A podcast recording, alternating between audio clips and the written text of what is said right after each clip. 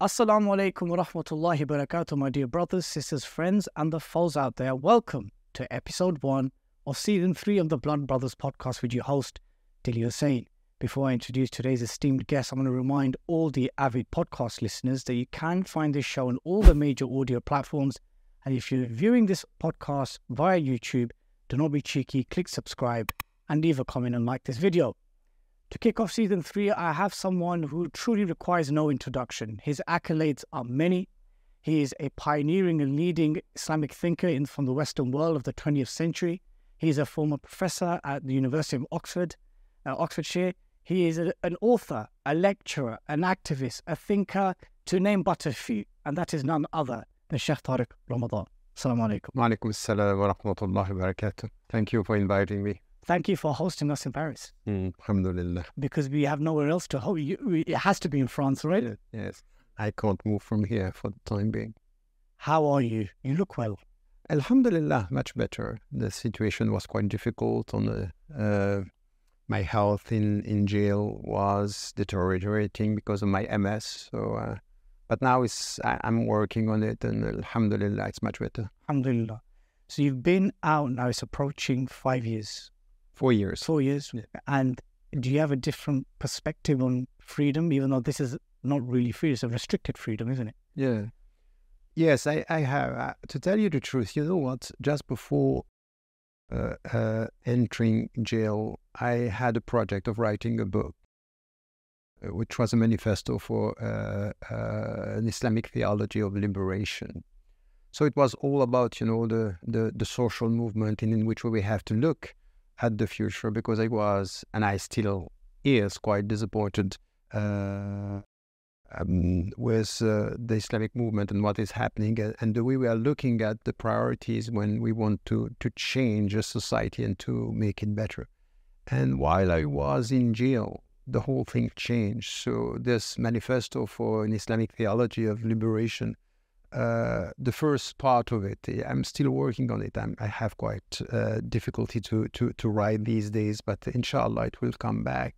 Uh, the, the, the first is really about the spiritual liberation. It's what is missing. At the, at, at the end, if you think about what, why I'm disappointed with the Islamic movements, is mainly because I think the spiritual side of it is quite weak. And I have to understand what is the very meaning of uh, spiritual liberation. So, um, yes, today I'm quite restricted physically and sometimes intellectually, because it's quite difficult to, to put uh, uh, uh, ideas together. But spiritually, it's much better. Liberation, it's, it's, it's a state that I am now, you know, uh, uh, uh, find uh, more closely to, to what I have experienced before. So, so what I'm guessing from this is you can be liberated but restricted to, you can be you can be liberated from restriction. That's true. Yeah, that's a good way of putting it. SubhanAllah. Yeah. Well, let's take you back uh, to two thousand seventeen. Um, let's talk about what began as rumors, what began as accusations, um, the cases, uh, the rape cases, and then the sexual abuse cases that were levied against you. Um, the main one was from an individual. Um, she was a lady called um, Henda Ayari. Uh, in in October twenty seventeen, she publicised accusations towards you, uh, which you then obviously countered, and you done a counter slander claim, and that's where it kind of all started, right? Yeah. And then it kind of snowballed into something much greater, much bigger, with very very powerful entities involved.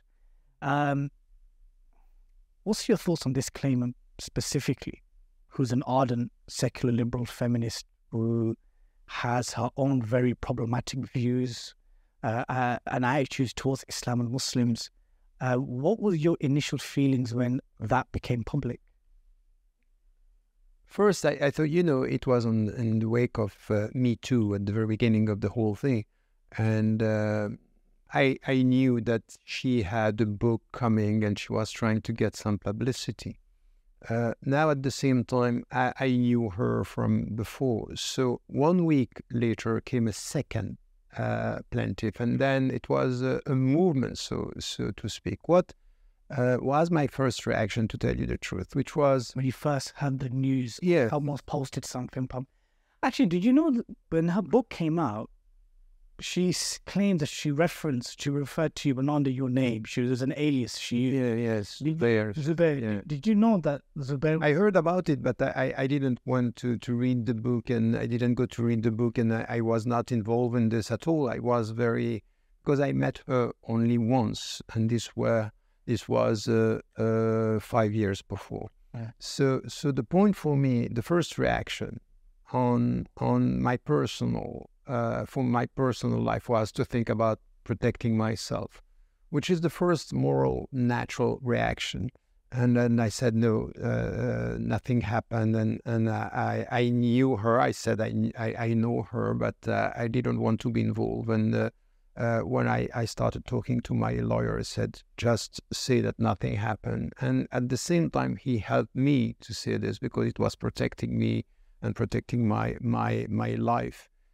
And uh, when we started talking about the whole thing and, and, and, and getting some information and, and some connections, we understood, and this I didn't know, she was involved and had connections six months before the complaint uh-huh. with one of the, the, the, the, the, the, the well-known opponent of all what I'm doing in France, it's uh, Caroline Fourest. Yeah. So they were in touch, and, and with the second one even. So so all of a sudden, I understood that this was set up. There, there was uh, something happening.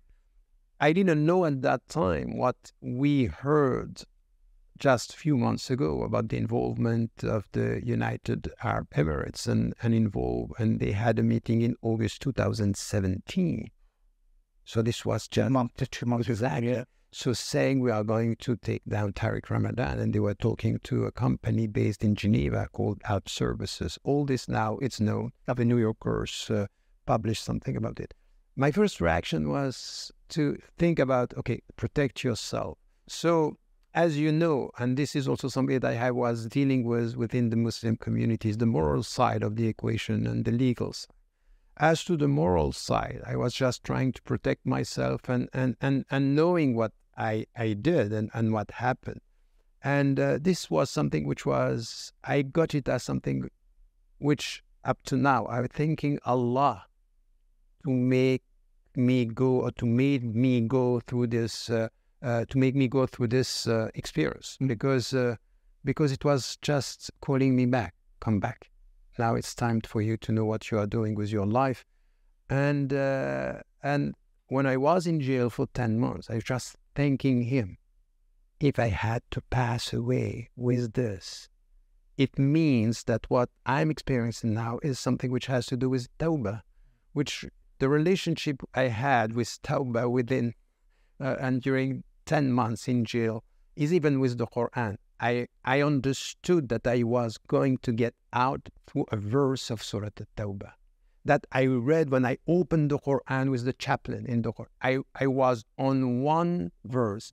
And then while I was reading the Quran every day, uh, I, I read it, I don't know how many times, twelve times, the verse I ended on when I, I, I was to go to court was the verse I had with him. I said, this is a sign that something is going to happen, and it happened. So this conversation with Allah during this is something which is helped me on the moral side. So I heard many brothers and sisters, even people who are very close to me, brothers, and even, you know, some of the scholars were close to me. They disappeared. So, so sometimes you ask yourself, so what was it about? Is it brotherhood? Is this the, the, the very meaning of the message? Because if you know, there is something called in Europe and in the West, cancel culture. Mm-hmm. We don't have such thing in Islam. There is no cancel culture. In Islam, there is something called cover culture. Cover culture, I'm covering you to protect you. It doesn't mean I'm hiding. No, I want to help you to become a better human being. Can I ask you something, Sheikh? Yeah. You know, the Husn al-Bann aspect of it, or covering your brother's private sins and stuff like this, um, has a normative basis in our tradition. There's no doubt about that.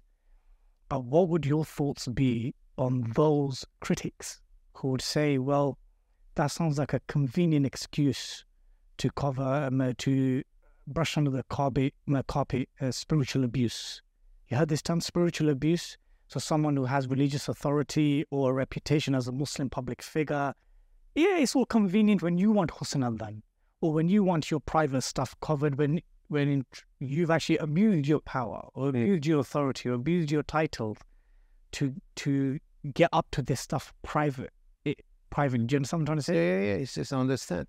But there is a great difference here, and, and this is a good question, because this is a, a, a fair point and an important discussion that we need to have. Because when you abuse your spiritual status, so to speak, say, it's as if you are saying, or I was saying, I'm at the level of what I'm saying, or I'm, I mean, I always said, you, you know what, all what I'm saying are ideals, are uh, goals I want to achieve, I want to reach as much as you are. Absolutely. Yes.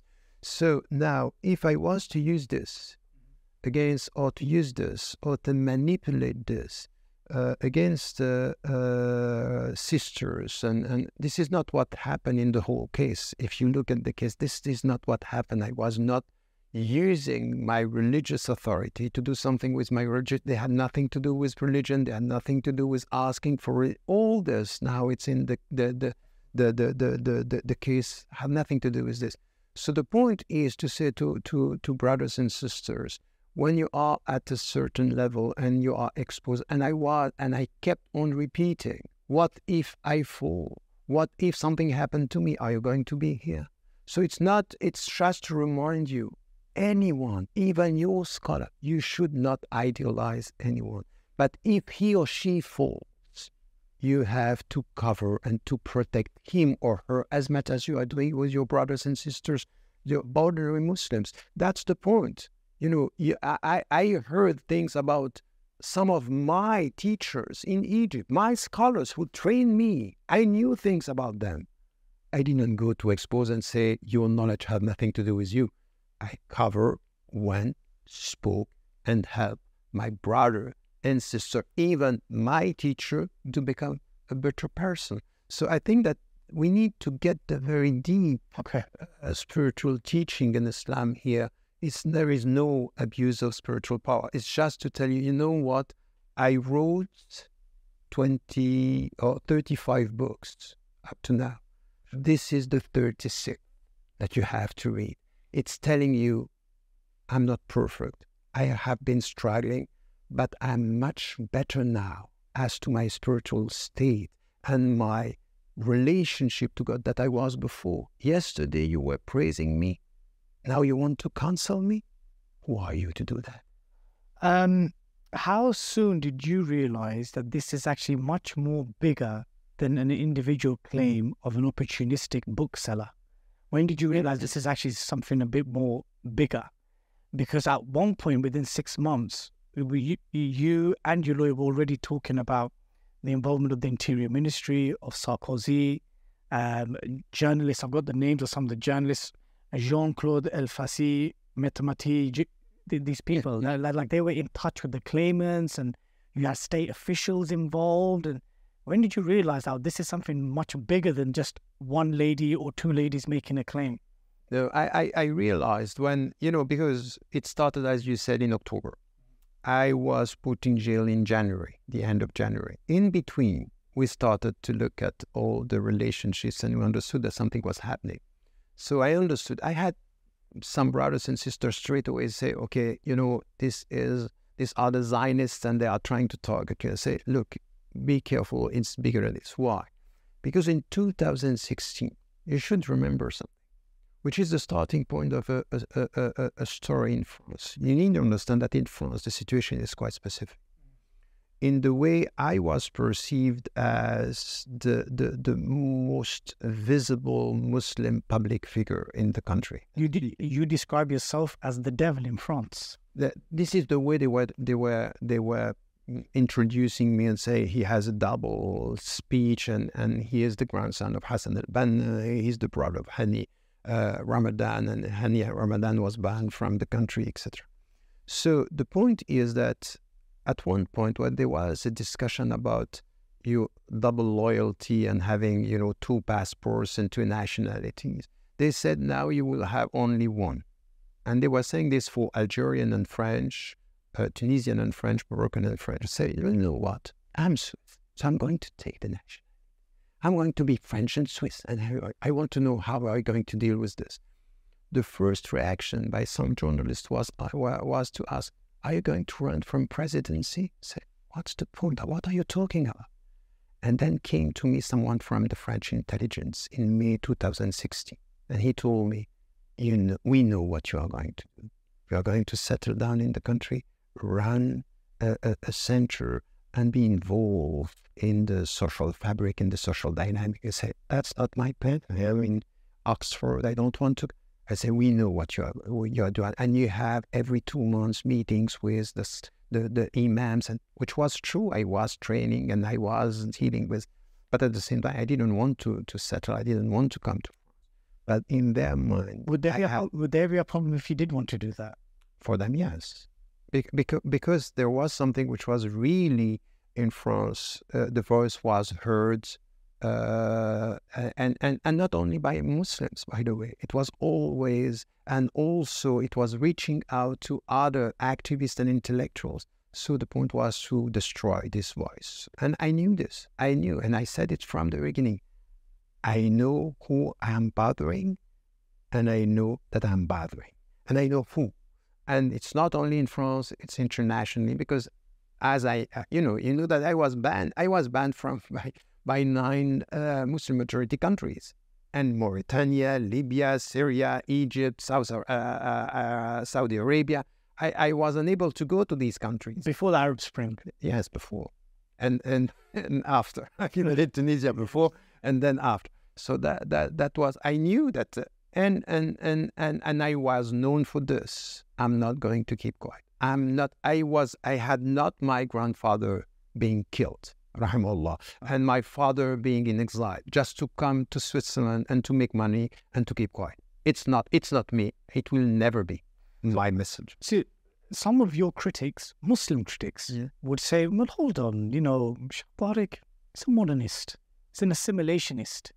It's always talking about forget the Sharia, forget the literalist understanding. We as Muslims, we need to integrate in Europe, religious plurality." So why does he pose such a threat? His version of Islam is not actually threatening. Some of your Muslim critics will say this. They'll say this is someone who isn't your standard kind of like Islamist activist, doesn't look it, doesn't speak it. He's not calling for a caliphate. He's not calling for jihad. He's not calling for the removal of regimes. What does this man pose? What kind of threat does he pose? That, that's funny, because you put it the right way. It's exactly what was happening with why some of my brothers and sisters within the Muslim community. And I was, I, I used to respond to these people and say, you know what? The West is, and, and the Western intellectuals are reading me much deeper than you, because you don't read.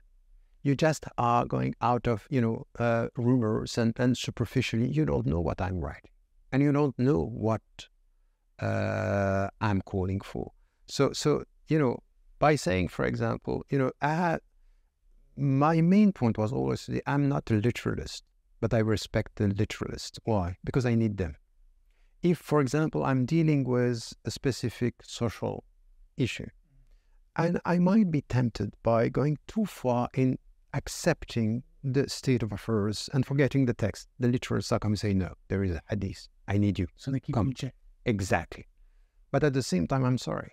If you are telling me that in order to be faithful to Islam, I have to read the Quran the way you read it, not understanding the very meaning of words and the semantic, and not understanding that from the very beginning, the Prophet, peace be upon him, والسلام, was knowing the context and asking Muaz ibn Jabal when he was sending him in, uh, uh, in Yemen, just yeah. to take into account the context. He was doing this at his time. You don't want to do it now. So it means that the problem is with you. It's not with me. So I'm, I'm, I'm saying the faithfulness to Islam, it's not about uh, uh, uh, uh, reading the text literally. It's to understand, it's to be faithful to the meaning and the objectives. And in the West, the way I was critical towards the West was saying, first, we are Muslims and are going to remain Muslim because you want Islam and you want Muslims without Islam. That's not going to work. First, we're faithful.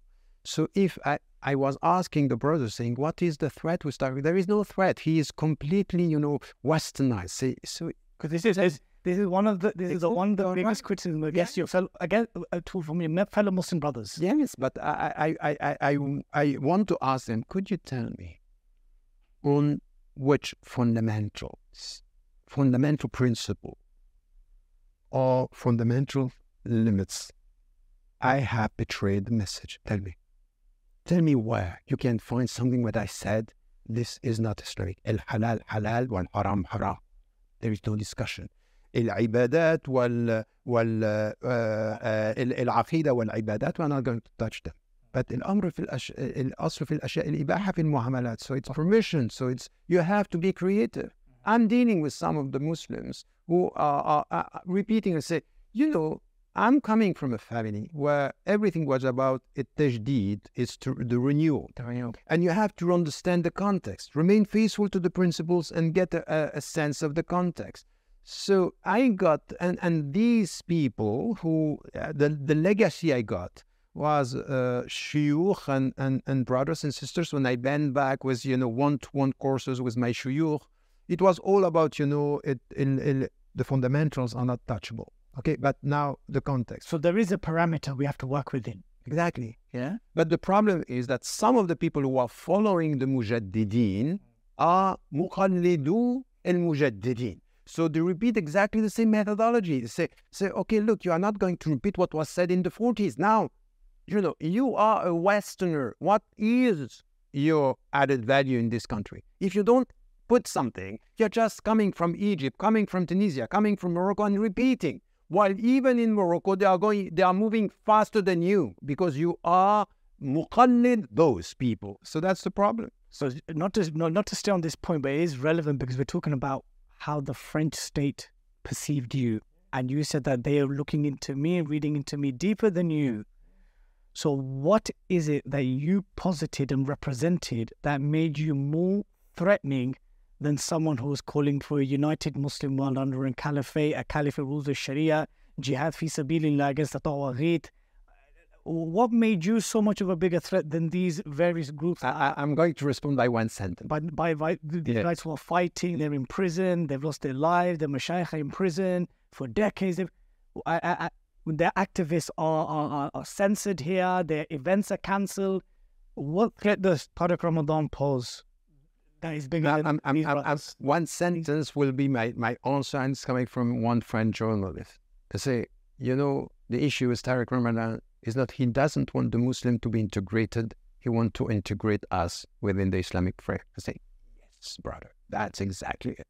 I want to integrate what is good in your society in my frame.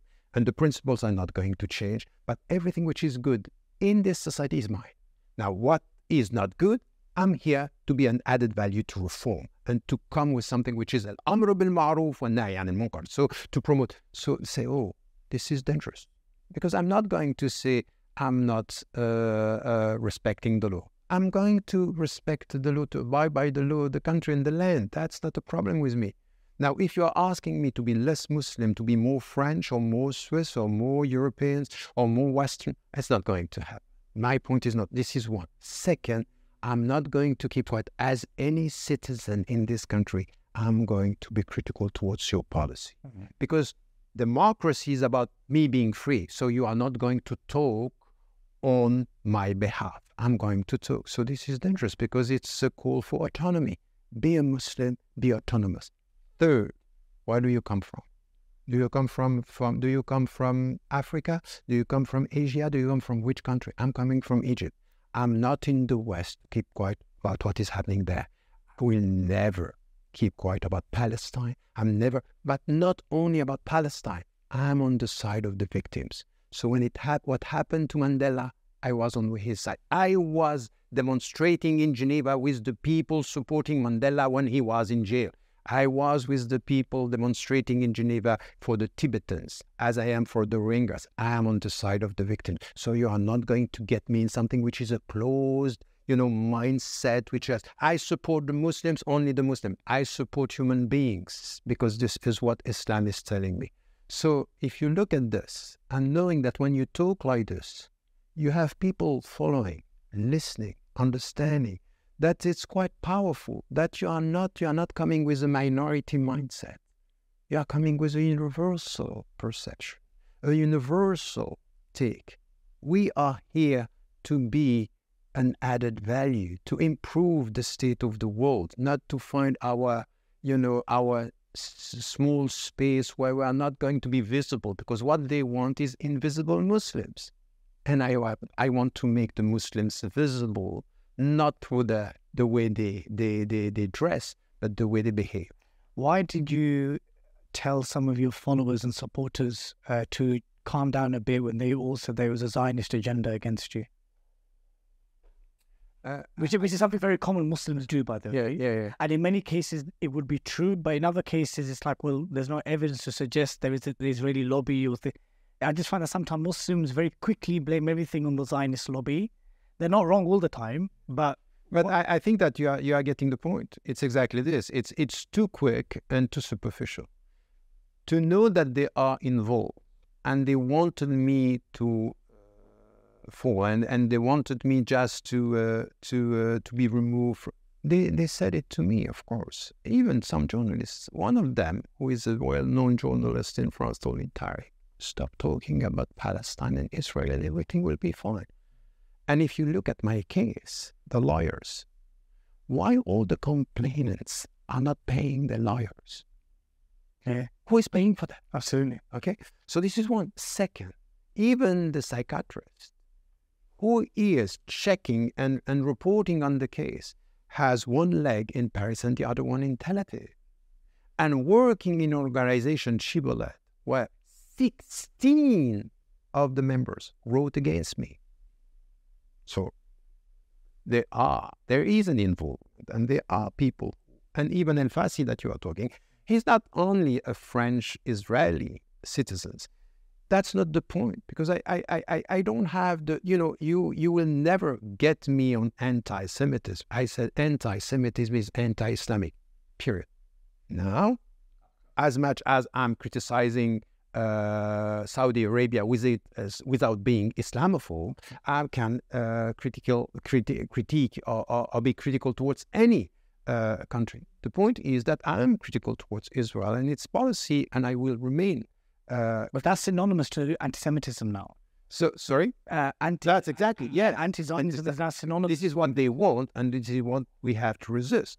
But the point is that to say that somewhere involved is a point. Now it's not only this that there are people in the French and even in in the the French government who are not even supporting uh, Israel, but they are laïc or secular, and they. Uh, saw me and they are still seeing me as the enemy. So that's fine. And some feminists and uh, some lobby, which, you know, homosexuals are thinking that by the only fact that you are a religious voice, you are against uh, homophobia and, and whatever.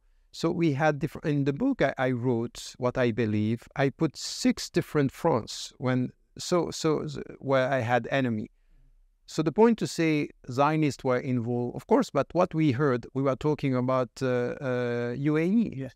So these people... Your book, your, your, your, your thirty-sixth book, you're talking about uh, Devoir de Vérité. That, that's the, the book. The, the, the, Sorry if I pronounced it. Devoir de Vérité is it's now Duty of Truth. It's, uh, it's translated but not published in English. But uh, yes, this is the, the thirty-sixth. Is the last one I wrote. In fact, I, I wrote three others book, the other books afterward. But this one, this is the first one I wrote just after being released from jail. It's about it's about the case. Uh, but what I was talking uh, before about the the new book I, I wrote is the book of my life, saying to the people, be careful, read my books, but read my life, because in my life, in what is happening to to me.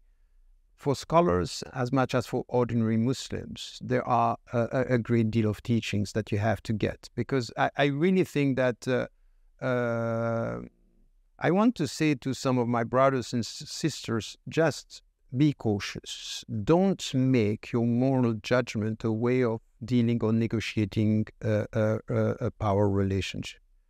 You know, your, your, your morality, it's a way.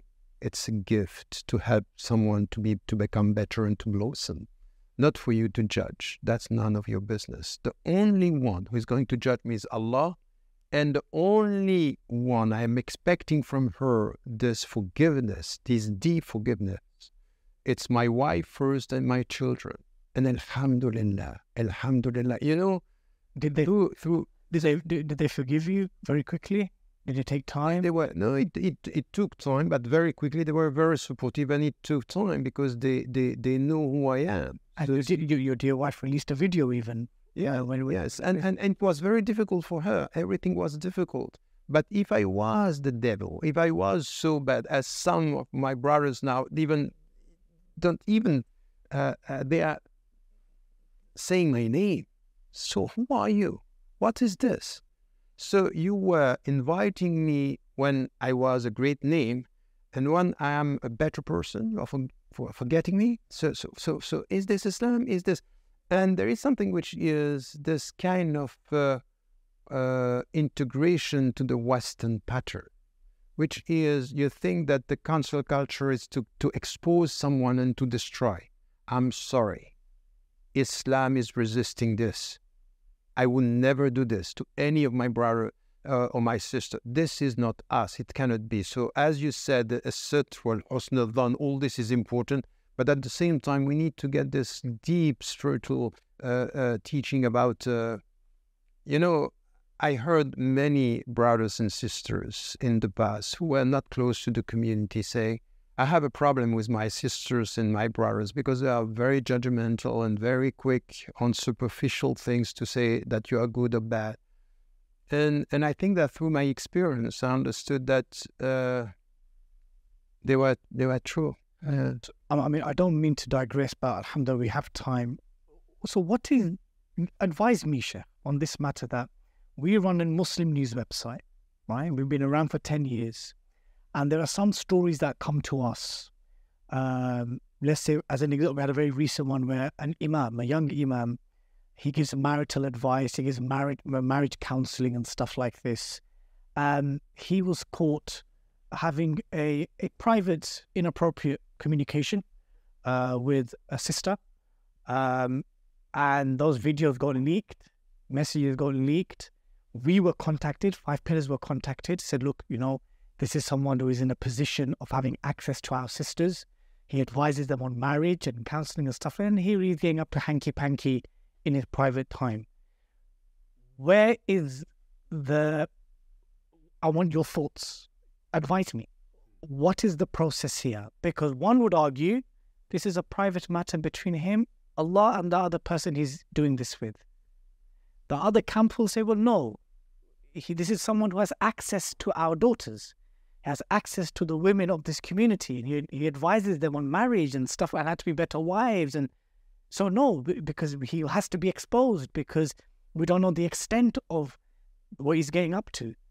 Where do we draw the line between covering your brother's private sins and having husn al-dhann for him, or even saying, you know what, he had an episode or episodes, he had phases. Mm-hmm.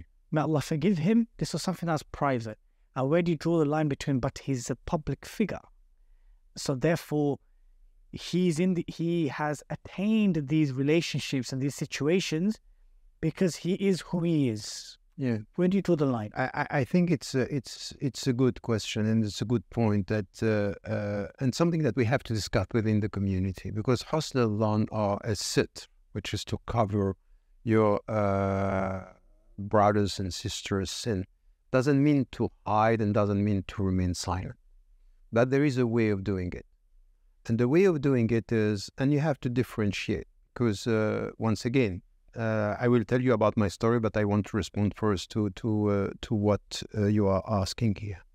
When there is something like this happening and you know that he is exposed or he is doing things that are not right.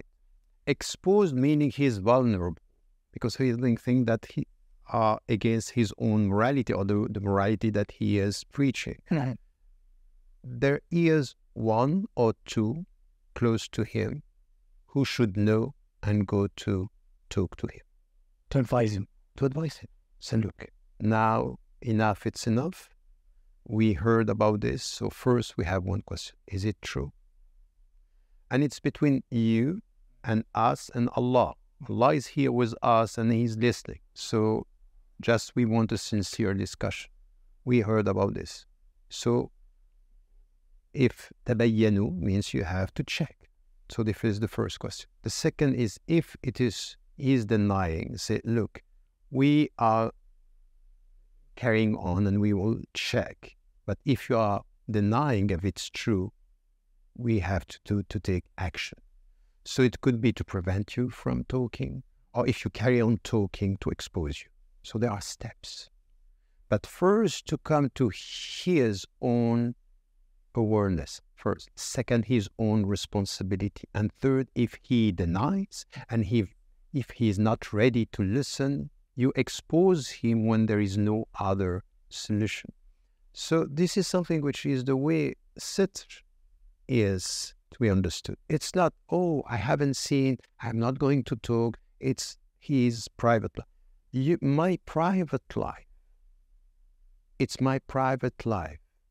As long as you know about my private life, that the way I'm dealing with it is destroying my spiritual state. So it's your own concern. So you have to do something. Brotherhood. Brotherhood is about this. Brotherhood is not a passive presence. It's an active presence. So this is what uh, means.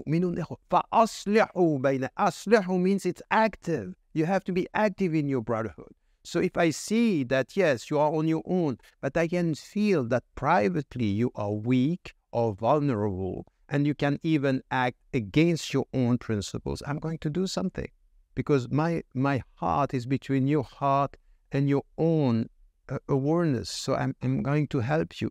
So, and if it is someone who is a public figure, it's very important to do this. It's not because it's high that you don't have to, to, to deal with him as an ordinary brother or an ordinary sister.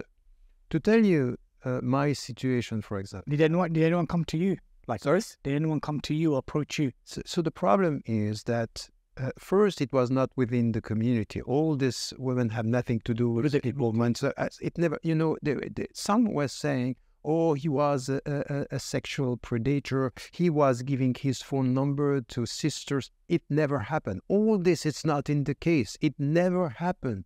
So I, I, I, I want this to be clear. So it's not who, within the community. Who was the new Muslim?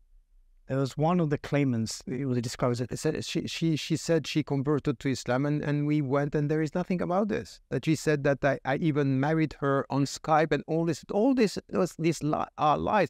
And then I sent even emails. She, at the end, acknowledged the fact that she created email addresses with my name and created an exchange. So, so is this one of the cases that were dropped, right? Or is this no, no, no, no. This is the one. This is the second one. Is the second one. She said she converted to Islam. She wore the the hijab, and all this. Now we know that these were lies. So the point is, it was not within the community. But to tell you the truth, you know. But then, yeah, yeah. Let me. They will let me say, Sheikh. We're hearing things. Is this true? Did anyone ring you and check in with you, like from from the Muslim brothers, from from from the community of scholars and du'at, and. Did, they, did anyone ring you and say, Sheikh Tariq, is this true, what we're hearing? Did they follow a process? I know I know the, the, yeah. the claimants were not from the community. I get that. This is not like a father coming and saying, my daughter goes to this sheikh for counselling. This is different. I get that. The claimants are nothing to do with the community. If anything, they are anti-community. But did you have anyone pick up the phone to you to see if you're okay? Are these things true? No, th- They were asking when it happened about the rape and things like this, and, and, and is, you know, I said, no, this is not true. This, yes, I had, to tell you the truth, I got two phone calls uh, asking me about the, the case, what the cases at the beginning. So I said, no, the, this is this is not true. They didn't, they didn't go as far as to ask me about the reality of the relationships, and, and, and, and to tell you the truth, if they, they would, I would have just say, no, there is nothing, because this was my state at the beginning. I didn't want to be exposed with this. Now, the point for me uh, in this situation was uh, that I got brothers uh, coming to me uh, after the relation of uh, the, the two cases, and we didn't, we, we were trying to protect me from what was happening on the, the, the, the legal side. As to the moral side, I think I had no discussion with any brother on the moral side. I was coming to, to advise even uh, on this. It never happened. Did you want it? That's a good point. Why? Let me tell you something. Because when I was in jail, I was thinking, look, It's, it's really a weird what is happening. I had some brothers and sisters calling me. You know, the life I had before jail? Yes. It was crazy. Five times just flying, taking, yes. you know, uh, flying from the States to Europe, to the Asian countries and to the, to the African countries. It was a crazy life. And, and just... And to explain... A very busy man. No, no, to explain is not to justify.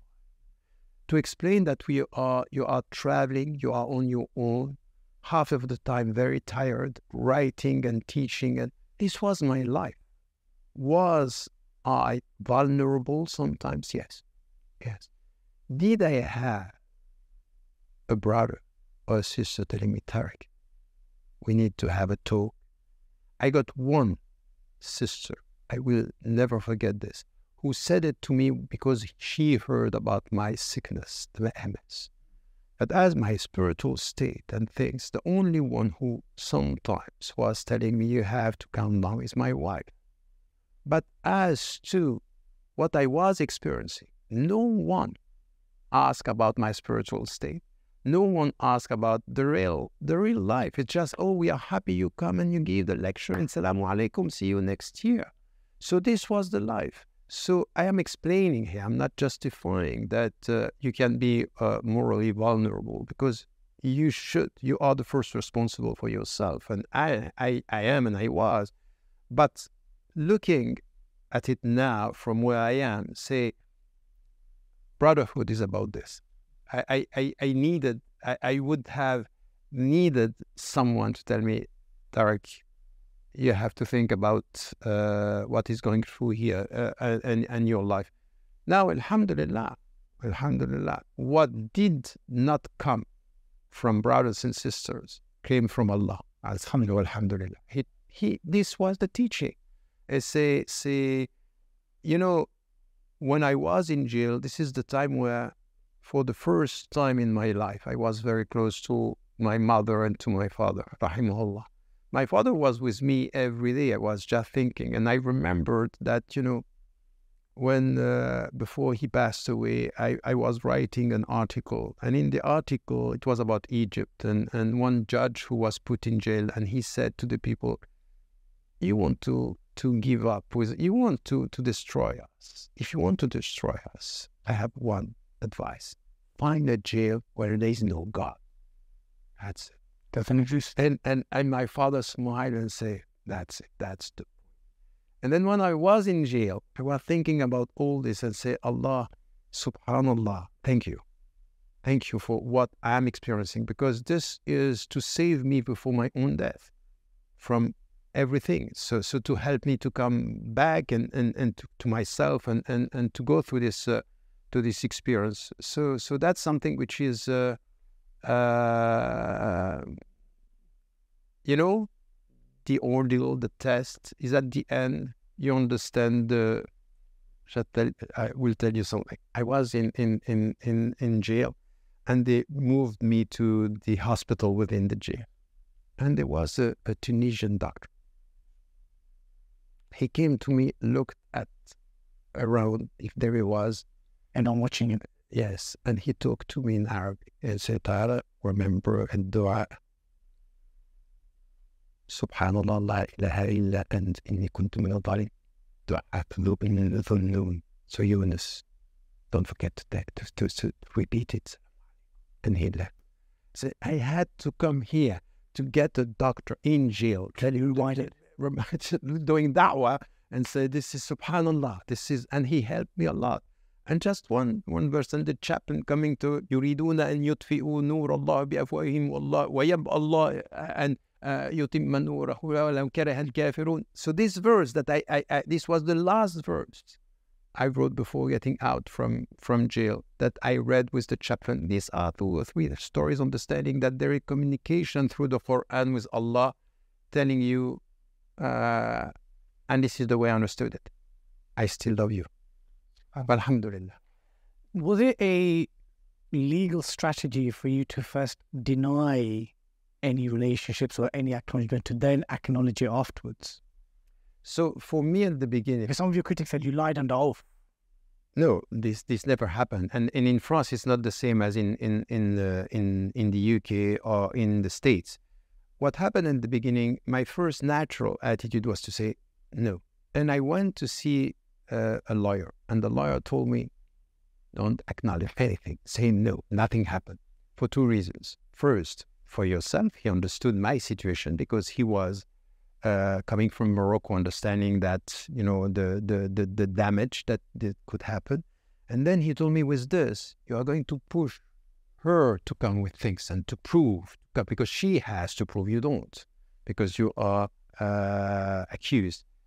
And at the beginning, I didn't really understand this. And I, I read, when I, I was in jail, I read the book written by the current Uh, Minister of Justice, Dupont Moretti, who said this exactly, said, you can lie as a strategy, a, a defense strategy, to get some information from the other side. What was he talking in reference to? Sorry? Did you reference your case? No, no, he he referenced my case in another by saying Tariq Ramadan has the right for presumption of innocence, but he was talking about the case uh, that he was dealing uh, with in France, saying that in France, in at this stage, you have the right not to say the truth as a defense strategy, and it's not under oath. And it's exactly what happened, subhanAllah. It happened that because I said no, they came with a computer and uh, a mobile phone. Yeah. And we found in the mobile phone everything which was proving that, in fact, she was lying. Messages, even wrong email addresses, and connections with uh, yes. uh, Caroline Fourest, yes. And we find all this. So, so it out of this, I was able to say, look, she herself is now proving that she is lying. She even uh, uh, changed a, a, a picture, and we got this on her. Uh, or she photoshopped it. She photoshopped the file. She she did it herself because she is a computer Uh, uh, expert, and, and, and she changed it, and we find this on the computer, said, look, what is this? And at the end, and even the, the messages she had with one uh, witness, all this is in the case now, and it's helping me a, a great deal. Without this, it would have been more difficult for me to, to prove that this was all set up. What baffles me, and will baffle many who followed this case closely, is that there is evidence in abundance to show that there was consistent communication between the claimants and journalists. One could argue, a fair-minded person can argue, that there's an element of grooming the claimants by the journalists to get the story, right? Um, why was this something not acknowledged by the judges, and about the deep relationship between the claimants and the journalists, and the claimants with other claimants? The point is that the judges, the two, are very much in a mission. It's to destroy me. They don't care about the manifestation of truth. Even, for example, recently we got the, the final report on the accusations. The journalist got it before my lawyers, meaning that the judges are sending it to, to, to, to, to journalists before sending it to lawyers. And, and this is the way it has been for the last uh, five years. The whole that's crazy. That's crazy. That's crazy. But even, you know, for example, when when uh, uh, um, the, the the first Henda Ayari you were talking about, she said, I don't remember the date. I don't remember the place. Yeah. And my lawyer said, so you don't remember who was with you, maybe? Yes. So, so and, and the, the judges say saying to her, why don't you say, I don't know, that's enough? And then she said, I don't know, and that's enough. But she doesn't know the date. And, and she knew where I was. Two weeks we were in touch. And my lawyer is asking, who told you about where Tariq Ramadan was? Because this is confidential uh, information. She was unable to say. So the fact that all this is coming, that uh, uh, Caroline Fourest was not really asked about her connection.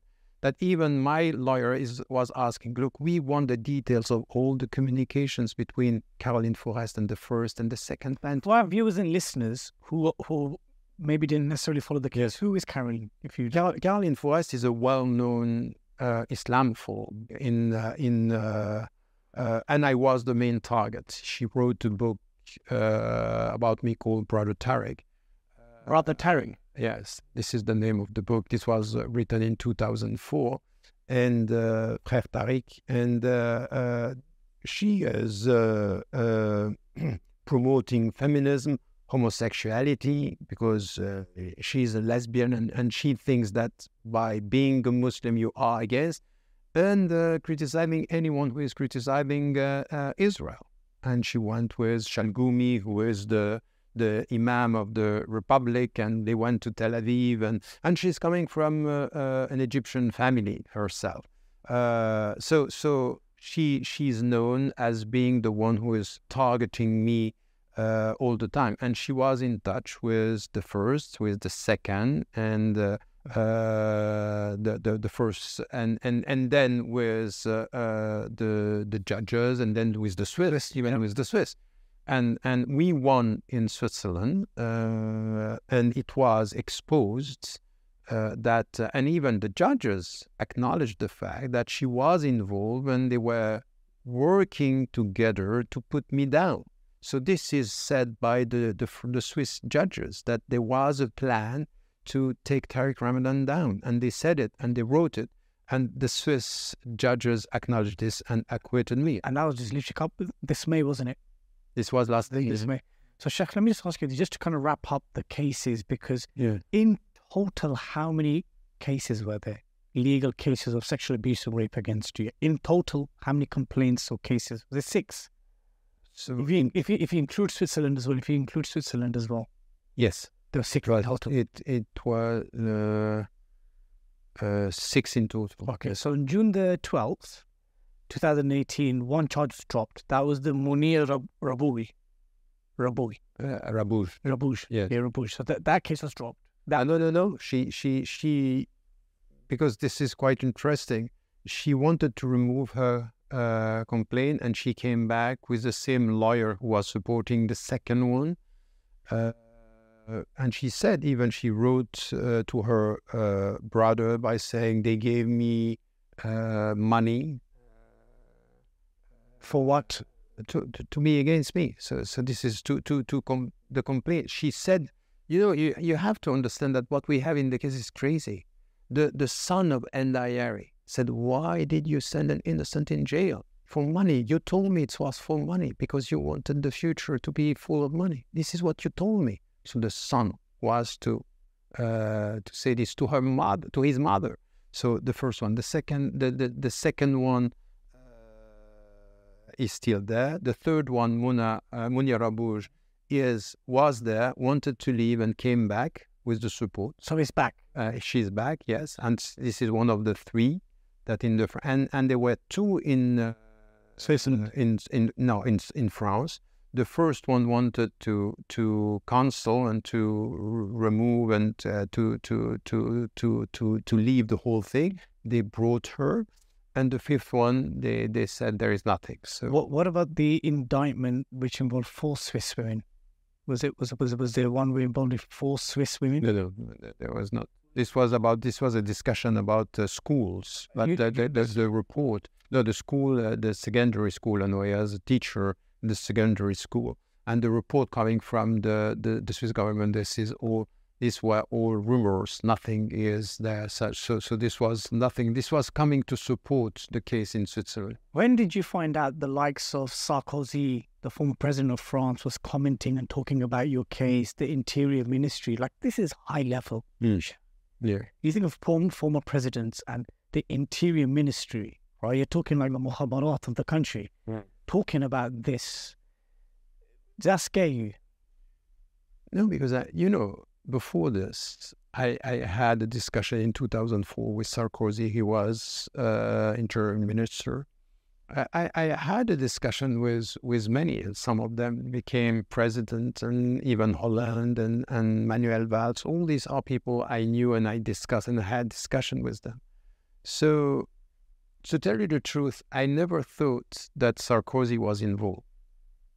And I got information from someone who was working in Sarkozy's cabinet that uh, he needed me more than he wanted me to be destroyed, because I was the figure with against whom he can just show that he is doing something for France. Yeah. Uh, but it came from another side, someone who is very close to Caroline Fourest, just Manuel Valls. Her name keeps coming up. The, the who? Caroline's Caroline. Always. She is she is there in the whole file. She is there. She's connected to all the plaintiffs.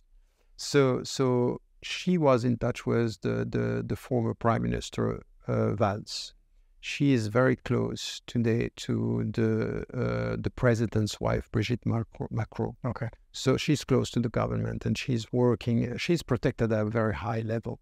And now I, I knew, and I, I knew that uh, I'm the target of uh, uh, people at uh, within the government, uh, the French government. So the relationship between, you know, the two powers, the executive and the legal, it's fluid. It's really that there are connections, and, and they are working, and there is a, a, a way for them to keep me uh, in this situation, thinking that I, I would be unable to, to be influential again. And, and this is what they are trying to do, is not only to destroy my reputation, but destroy me. Do you feel like the engagements that you did have with senior French politicians that went on to become senior ministers or presidents, that that engagement was pointless? It bore no fruit for you? It came to came to no aid? Obviously, we know that aid and assistance from Allah alone. We know this. But in terms of, like, you hope that if you had cordial relationships with politicians, that they may it may help you at a later time.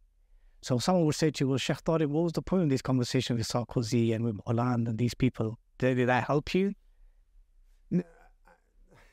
It's a fair point, because at the end, why was I trying to to discuss with these people?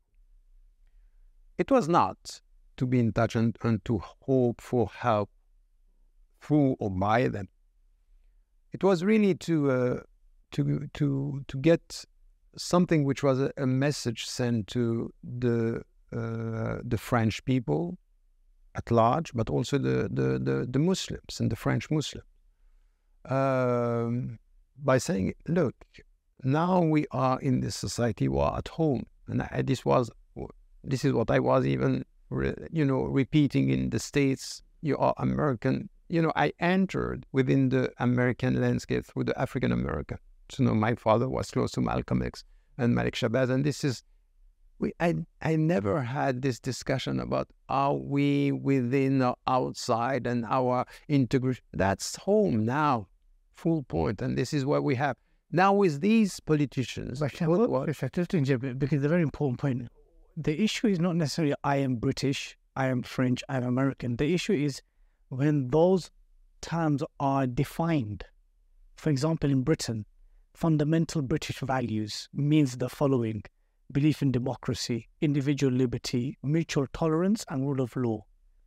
That is how the British government currently defines yeah, yeah. fundamental British. Do you have a problem with these principles? No, no, I haven't. I have a problem. Do you, do you have? With, Me personally, yeah. I'd have a problem with their interpretation of those and their application of these issues. Yeah, but with these principles. In their asal? Yeah. In their asal, you do have to bring out to define, but not in the asal, not, not the crux of it. Okay.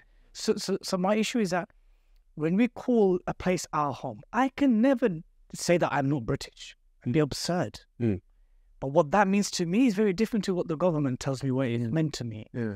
Surely we should have autonomy in defining what this means. Yeah. Because no one else gets to be dictated about what British means. No British Christian or British Sikh or British Hindu is told this is what being British means. But the Muslims are always told you have to believe in these. No other faith communities are dressed like this. Yeah.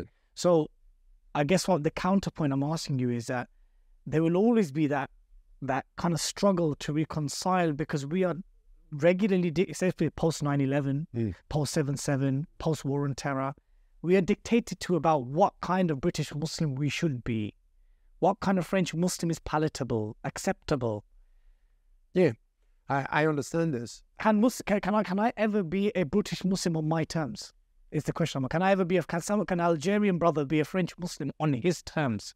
Yes, as long as you agree on what you just agreed on, which are the principles that are the common principles. We don't have a problem with this. Our problem is we are putting ourselves in a situation where we feel as a minority and we feel as dominated. And this intellectual autonomy, which is the very essence of true citizenship, is I'm going to give meanings to the concepts we are using together. I'm not going to let you do whatever you want, but to tell you the truth, when I am in, I was in Egypt studying, I was talking about Islam as a reference.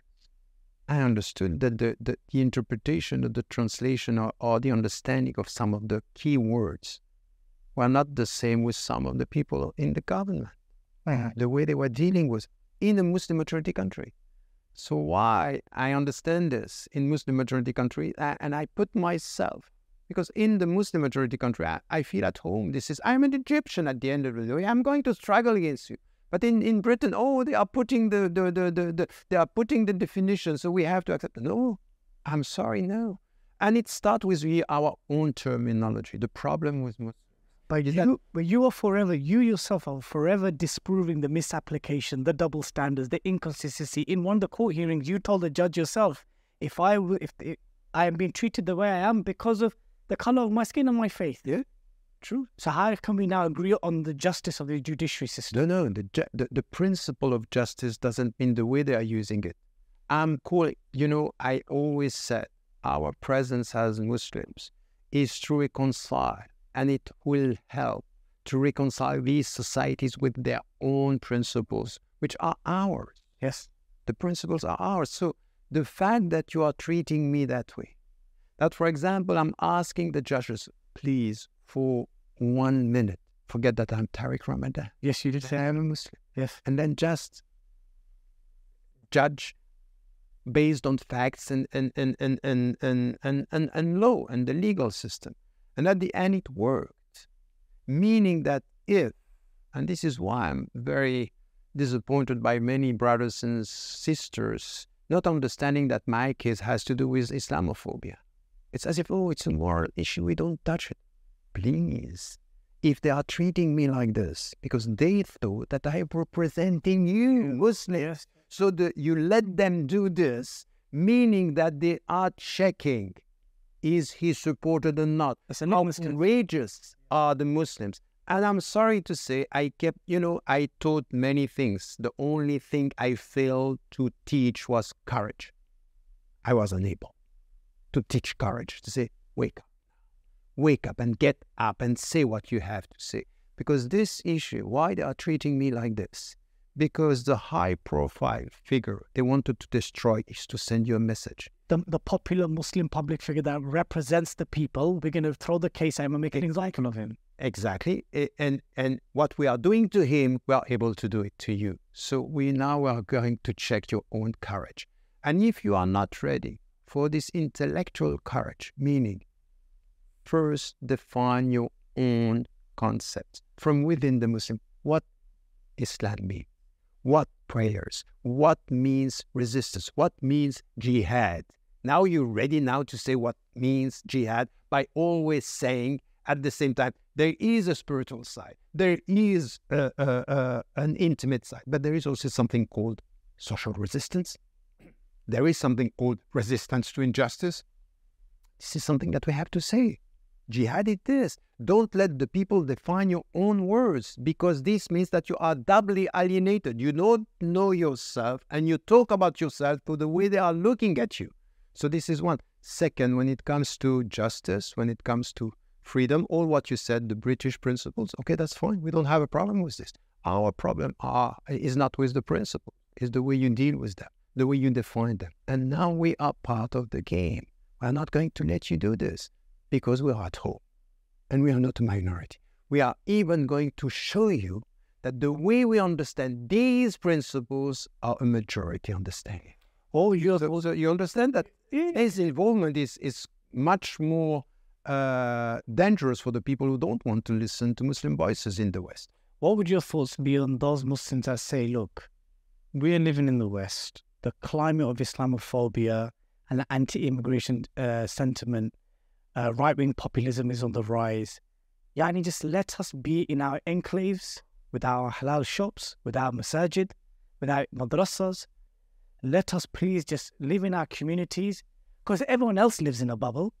The kuffar, they live in their own bubbles. The whites, they live in their own bubbles. Why can't we Muslims live in our own bubbles? We will mix with them when we go to university. We will mix with them when we go to the workplace. We will mix with them when we go to the universities. But let us just survive in our enclave. Mm. What is wrong with this?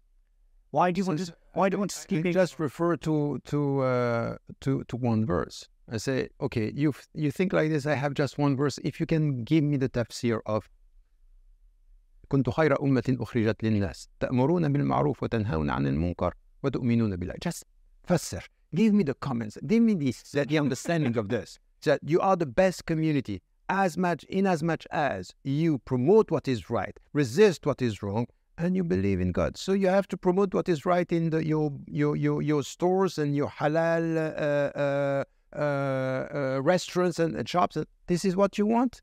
No, kuntum khayra ummatin ukhrijat linnas.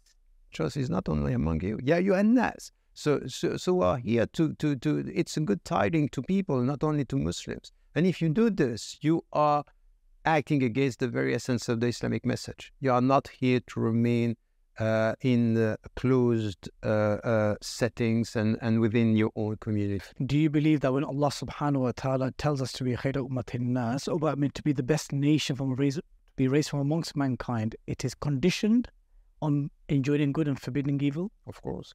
That without that, you can't be the best nation race for. Of course, and this is why I'm saying, don't do with yourself what you are criticizing the Jews to have done with their own elected people. We don't have this. You are not elected because of your blood and your religion. You are elected because of your actions and the fact that you are commending the right and, and resisting the wrong. So this is why I'm asking, I am putting between brackets, in as much as. This is conditional. And if you don't do this, it's it's it's conditional with the visible side of your faith. This is why وَتُؤْمِنُونَ billah is coming at the end of the... the and, they, and they believe in Allah. Exactly.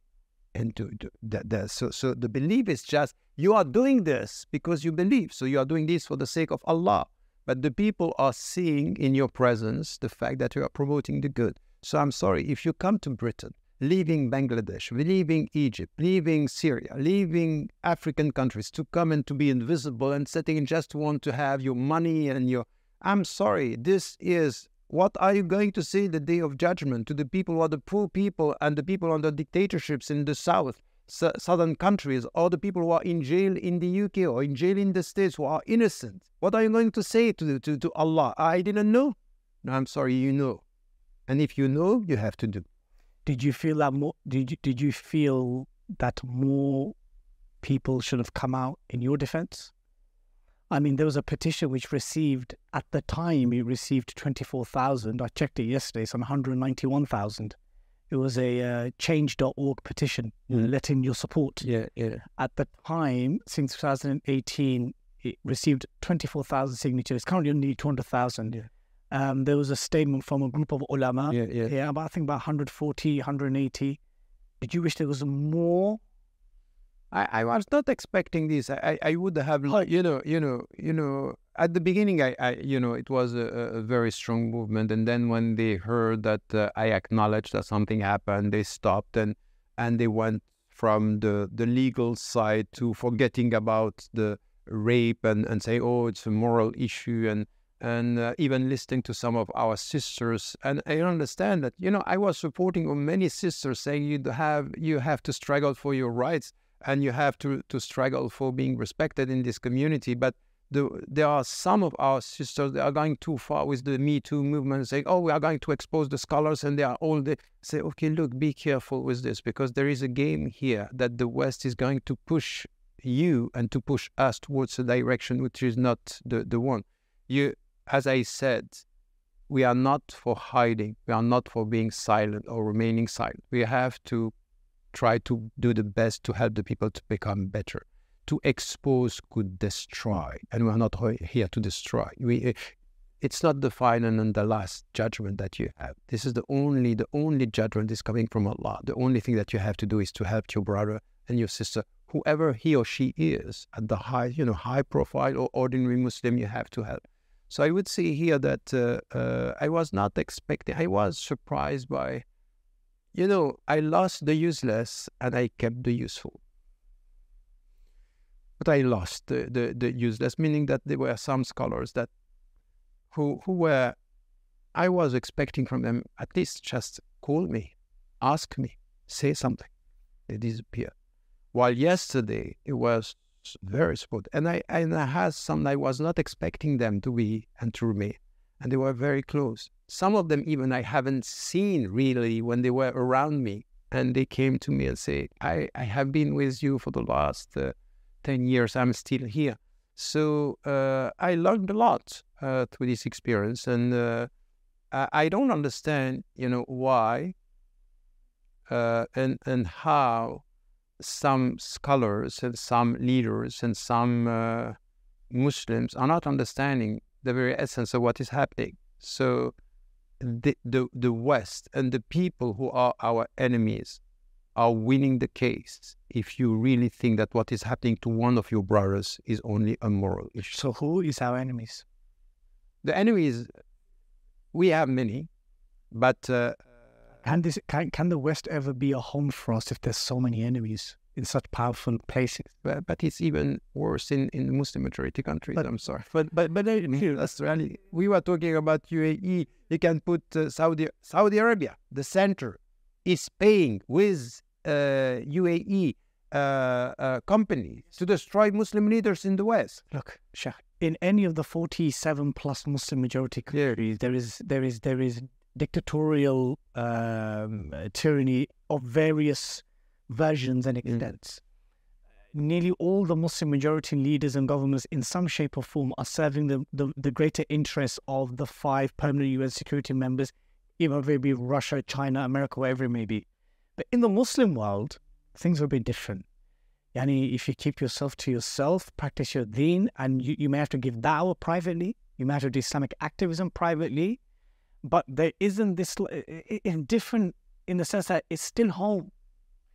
Many would argue. I, I, I think, I think on, you're, you're not on, oh, assessing the right way, the... the, the I'm positing the, the counter. The very impact of uh, media and social media in the... the you, you know that there is Islamophobia in Muslim majority countries. Of course there is.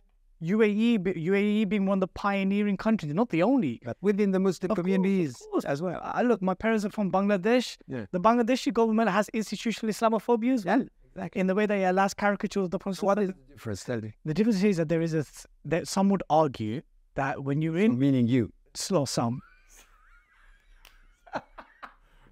Some would argue that things are a bit more different in the Muslim world because the climate is cosmetically Muslim. Cosmetically, it's cosmetically Muslim. Yeah, to some extent. So, so you are happy with cosmetic? No, I'm. I'm merely positing to you that Sheikh Tariq is telling us this is our home. It should be our home. Make it your home. We're here to stay. We're here to have a positive impact and contribute to society, and to be, act as a mirror to your fellow citizen and say, look, we believe in this. You believe in this. This is how we believe you should practice this thing. Why do this when they've done this to our creme de la creme, and they've done this to our one of our leading speakers, figures, and look at the way they dealt with him. Yeah, you got literally a fraternity of uh, of of of um, people, journalists, policymakers, think tanks, authors, journalists, lobby groups. I said, we stand no chance mm. if this is what they're doing to him. Ben Rogers is going, yallah, just go back to Egypt, go to Mothra. I think you have less chance over there, and even here, you know. When they are doing this to our leaders and public figures, you have two ways to deal with it. The first is to shy away and say, okay, I don't want to be involved in this, it's moral, it's, or to understand, it's a, uh, uh, uh, uh, uh, we can call, it's a, uh, just for you to, uh, to understand what you have to do now. And, and unfortunately, our leadership, you know, the, the one a, a sociologist once told me when he was dealing with Muslim leaders in the West, he said, I have a problem with this community. There is many leaders. There is no leadership. There is no vision. it's not all right, there's too many cowboys, not enough Indians. Exactly, exactly. So, so that's the the the the the, the reality of it. Uh, uh, the wake-up call here is really for for us to understand that uh, if they are doing this, in which way we have to be equipped to deal with it. So, so who are the enemies? Who are the enemies at first? Like first, yes, to be aware that you have uh, within the uh, political spectrum trends and and people who are ready to destroy you. They don't want you. So it's not only far-right party. And the left. And the left as well, exactly. On one side, they just think that Islam is a threat and, and, and they don't want the perceived foreign uh, uh, religion. On the other side is, uh, because it's religious, it's against our, you know, progressive values. We know that. On the other side, so, so this is one. The second is you have people uh, who are promoting a secular agenda, meaning we are ready to accept you as Muslims as long as Islam is not too much in your life to visit. It's kept here. Yeah, it's exactly. In the four walls. Exactly. The third is people understand that with our presence, we are bringing to the West the memory and the issues of the South. And they don't want this. Because you now are better equipped to understand what is happening in Africa, in Bangladesh, in, in, in the Middle East. And you are equipped now, you have. So So what we are bringing, and they know this, so the enemy, in a way, is that they keep on saying integration is not working because they can see that integration is working. Is working. The problem for us is that we understand that we had the right integration and the wrong integration. Integrating to uh, less education, more music, less uh, uh, uh, principles, that's disintegration. Our integration should be to take everything which is good from the West, and we are more equipped. And to, to tell you the truth, what I, I, I have been thinking for a while is that the Islamic revival, because the challenges are so difficult in the West, is going to come from here, because we know we have no choice. You and me, we are not struggling for power. We are struggling for survival. And it's different. So the fact that survival means how am I going to keep the principles? Not only this, to keep my principles and to share my principles with my fellow human beings. This is the the objective of my presence here, is to spread, is not power. My power is to share the message. And you think that survival in the West will be more impactful than power in the Muslim world? There would be no power in the Muslim world. That's not, it's not going to happen today. That's over. Don't think about it. It's, the, the, the problem that I have with the Islamic movement is on the, they, they don't get it. They don't get now that, you know what I said when Hamas came to power in two thousand six, that you will get power without authority and authority without power. You are losing the case.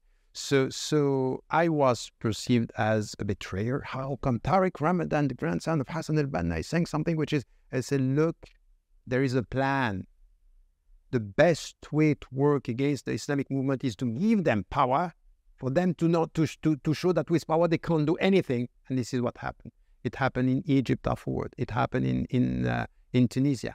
So the point is that if you think that you are going to change a society today only by being the president of the country, not understanding the economic forces, the transnational corporation, and the way you have now to understand the new balance of power between China, Russia, the BRICS country, and, and, and, and the West.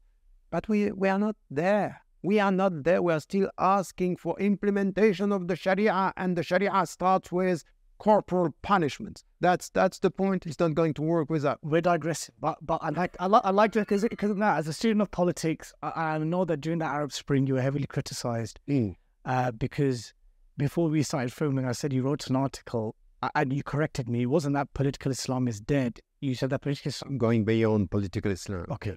Would you say then? This is, we need to go back to to wrap up the cases. But would a military coup be not be more impactful to implement Sharia than the plan that Morsi did or Al-Anushi did? Wouldn't, wouldn't that be more impactful? What do you, what do you mean? But so, so, so, so d during the sixties and the seventies, yes, when the Arab socialist generals came to power, whether it's Gamal Abdel Nasser, whether it's the the the Hussein Assad, Saddam, Gaddafi, whoever it is, or, or during that period, they came, they won the hearts of the people, whatever rhetoric they said, whether it was Arab socialism, Pan-Arabism, wherever it was, they came, they won the hearts, became pretty brutal straight away. They stayed in power for a long while with the help of foreign powers and entities because they fulfilled their geopolitical needs. So what I'm asking you is, you said the way to fail the Islamic movements is by giving them power, so we can tell you that, look, with power, there's a lot of failures. Mm. So would it not be more effective to be a bit more harder? Revolutionary. Yeah, no. Like a military coup, wouldn't that be more impactful? That has a better track record? No, because because our... You know, I'm not obsessed with power first. And I think that the starting point of uh, the Islamic movement, the end of the nineteenth century with Al-Abrani and, yes, yeah. and, and, and at the beginning of the twentieth century, was dealing with occupation, colonialism, intellectual, political, of course, economic and, and, and intellectual colonialism. And this is why the, this was the, the deep understanding of Al-Abrani. So the point here is the intellectual colonization. I think that we are, the, the Islamic movement, and even now is what is happening in Turkey. So many are thinking that Turkey is succeeding because uh, Erdogan is in power. I say, I'm sorry. I'm sorry. What are we talking about? Are you talking about more education, more principles, more principled approach, or only dealing more with China versus the West and, and Russia and being quiet when it comes to what is happening to our brothers in Syria or even with dealing with Israel? So what, what do you mean? What do you mean with success as a Muslim activist? Do you mean power? That's not my point.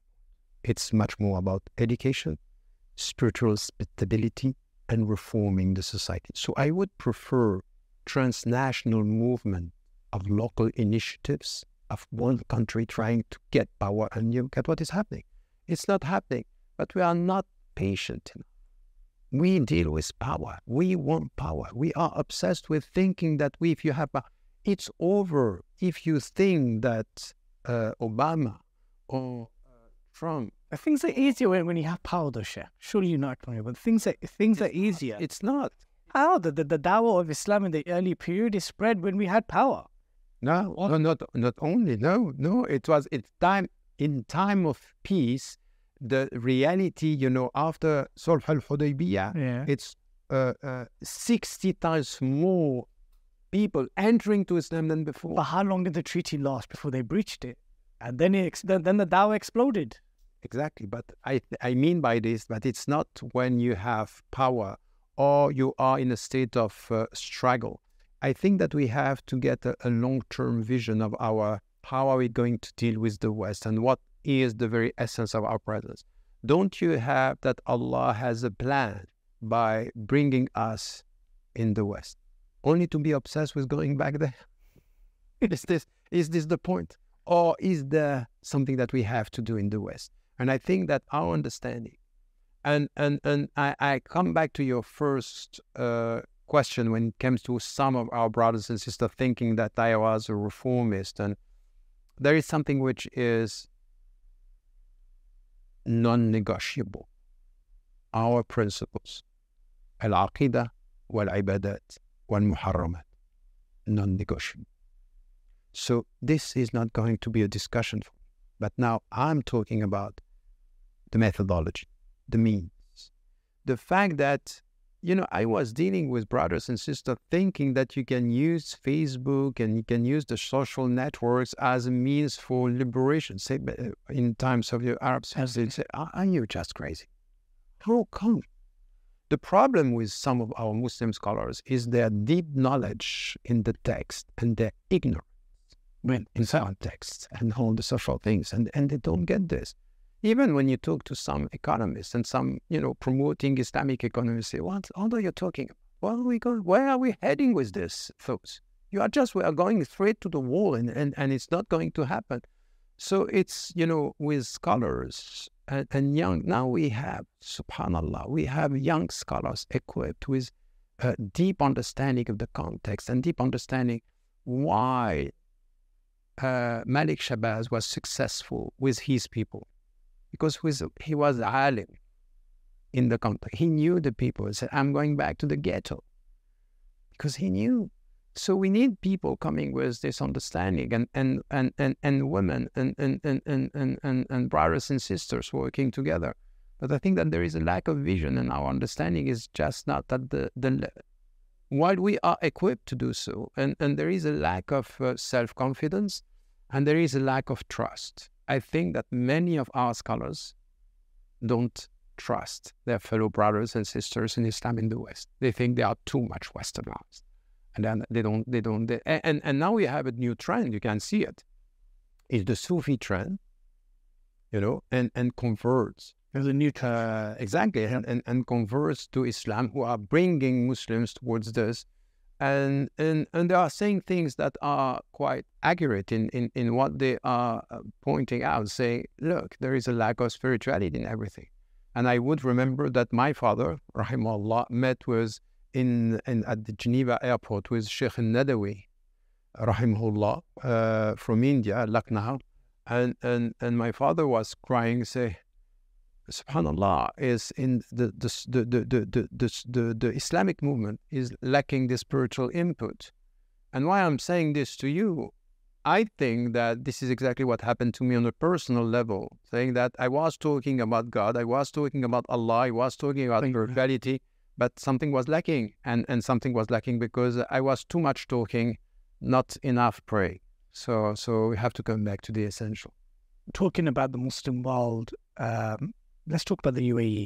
Mm. Um, in the last, I'd say, ten years, fifteen years, the, the reputation of the U A E as a regional player uh, under Mohammed bin Zayed, mm. you know, the way it is widely reported that he was a key groomer of Mohammed bin Salman. I mean, like, he was his ustad, you know, showed him the ropes on how to deal with Washington and how to leverage oil and stuff like this.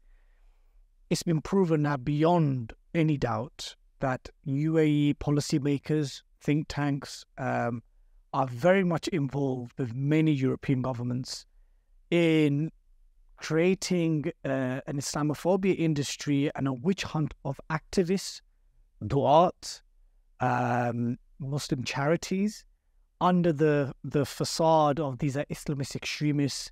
These are people who are playing entryism. They're going to enter your civil service and they're going to take over. And they're also spearheading witch hunts of individual Muslim public figures. In the case of the H S, uh, in the case of the U K, even though an overt U A E link wasn't proven, but we know that the case with our dear brothers, Doctor Anas al-Takriti, Mohammed Hasbar, and many others who had their bank accounts closed, who were listed on, on a list of terrorist organizations where they were on the list with like ISIS and, and like genuine criminal organizations. And we see that the U A E has been very busy very busy giving talks and lectures in uh, to Western audiences about the threat of Islamist extremism. How critical has the U A E involvement been in creating or worsening the atmosphere of Islamophobia?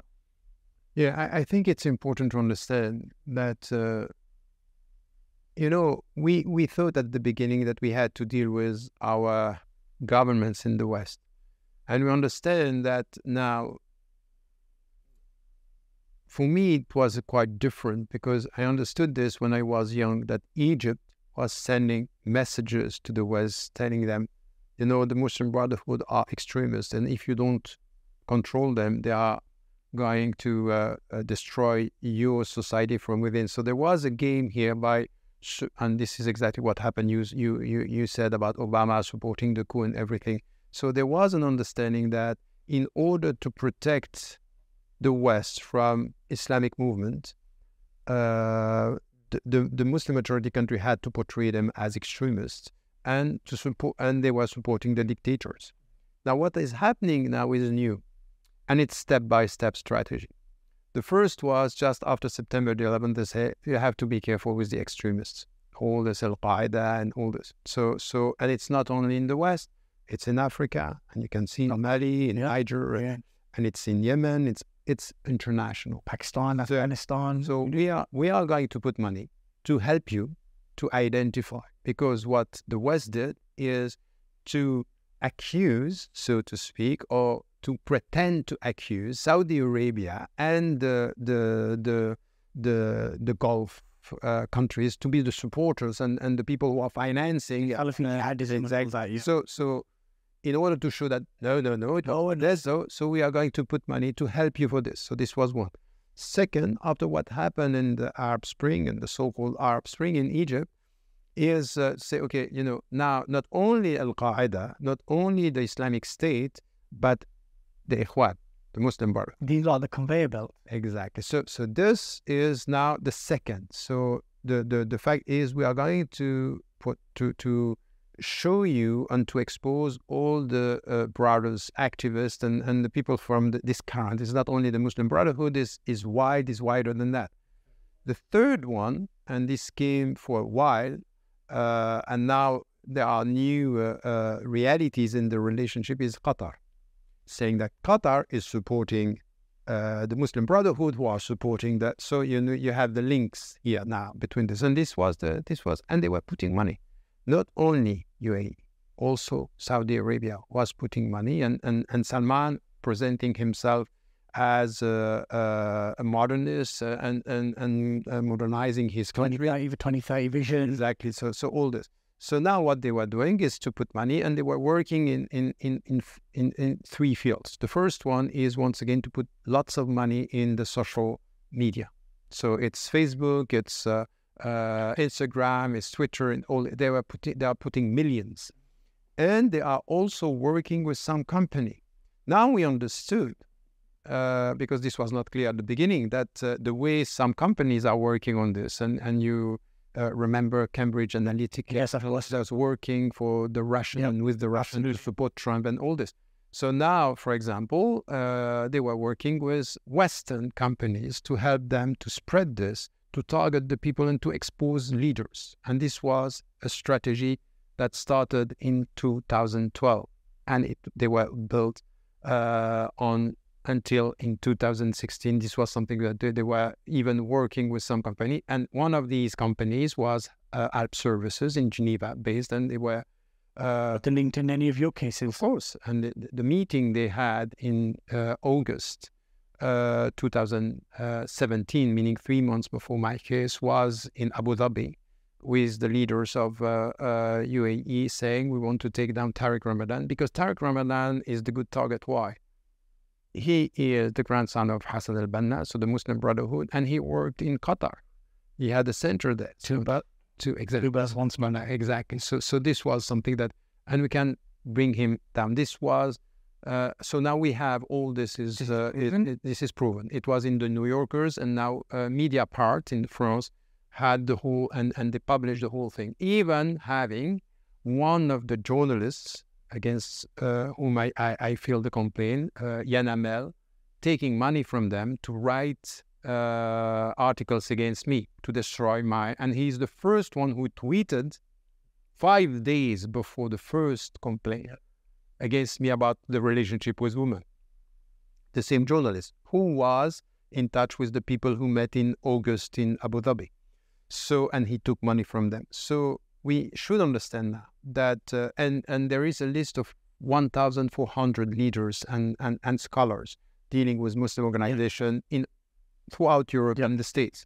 So this is something which is important. And, and more than that, it's also to, to get a, a list of people Uh, coming from Saudi Arabia, and and you can see that Saudi Arabia is quite quick to put some of the leaders in jail. And you know that uh, Salman, Hawdan, uh, and exactly, Shalgumi, exactly. So so there is here a game that these countries, if you were to talk from a, a Western perspective, when they speak about Islamists, Islamists are people who are dealing with the country through the the, the Islamic legal framework, and they are running the country through this. If you were to be uh, uh, strict and consistent with your own definitions, Saudi Arabia and the U A E are Islamist countries. They are Islamist, these people. So, but this, these types of uh, Islamists are okay because they deal with us from an economic viewpoint. They are giving us money. So the, the Islamists that are giving us money uh, are okay. The Islamists that are resisting our power are extremists and they have to be destroyed. I mean, I remember when Britain was voting on whether they should militarily intervene in Syria. Uh, we were saying that, yes, you have a problem with the head chopping of ISIS, but not the head chopping of Saudi. Exactly, exactly. So exactly the point, because they have the money and they are uh, allies. So, so for us, we need to get this. So now we have many fronts that we have to be aware of when we have enemies coming from within and from outside. So these people are putting lots of money to... Uh, It's not only to, to, to be able to deal with your reputation and to expose you. They are dealing with your phone. They are doing with your mobile phone. They are dealing with your conversation. Spying. Spying. Spying. So it's monitoring everything, and, and, and they are dealing with the intelligence of the, the Western countries. You know, from the many, many Muslim countries that we have, um, obviously there are a handful that are significantly more powerful and influential as regional players than others. So Turkey, Uh, Pakistan because of nuclear, Saudi, of course, Iran, the U A E, Qatar, and these countries. Do we agree that they, these are key strategic countries? Some, some Egypt as well. Yeah. For, for, Don't for, forget Egypt. For, how can we ever forget Egypt? That was the first base, Egypt. So the U A E, Dubai is a place where Muslim youth love going to Dubai. Yeah. Yeah. You know, social media, it's the good life, you know. You know, superstars come to Dubai and Abu Dhabi, they become Muslim. You know, famous boxers go to Saudi and they become Muslim. Qatar spend three hundred billion pounds on the World Cup, and you know, this is great dawah. And you'll forget about what's happening in Libya and the mess in Syria and the interfering there and the, the khiyana there and the spying there. These are still great beacons of Islam. You know, so should we really be criticizing them?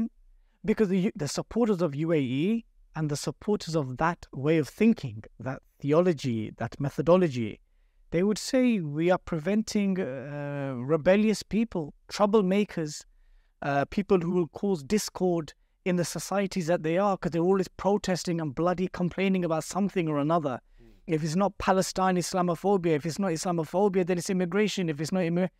So the defenders of the U A E and, and, and governments like them will say we are merely providing information to allies to prevent them from the same issues we had with these people in our country. Yeah. People thinking like this have, there is one of, of two uh, problems.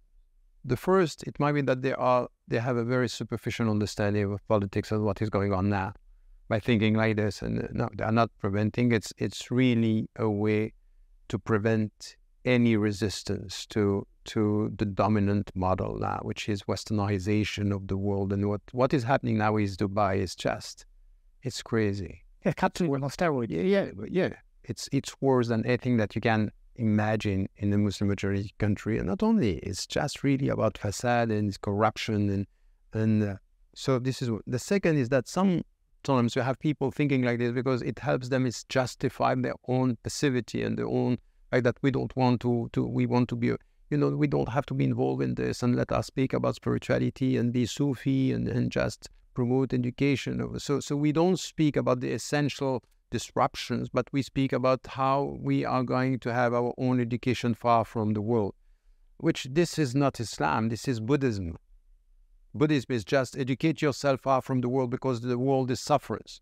We don't have this kind of thing. Is is is reform yourself in order to reform the the the, the, the space where you live. We, we we don't have this kind of. I mean, it's minding because I had a conversation with someone very recently, and I, and I, and I, and I posited your argument. We're, we're we're on the same on this one, and he said, "Ya akhi," he goes, "when we're six foot under, Allah will not ask you whether you took to the streets for Palestine.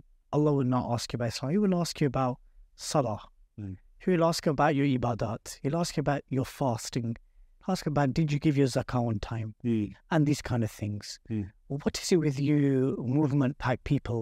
You have to perpetually make the religion about things where there is no textual evidence about Allah will account us. Mm.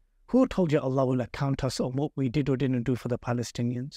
Who told you about we will be accounted for our salah, whether we did it properly, whether we did our wudu properly, and these kind of things. I've had these, we, we still have these arguments now. There are still mosque events till now yeah. that talk about these things. That brothers, Islamophobia and Palestine does not come first. The, your salah, doing your wudu properly, and these kind of things, they matter. Yeah. These are the things that Allah will question you about, and you'll be held accountable for sure, from based on text. Ooh. So I, I think that, uh, you know,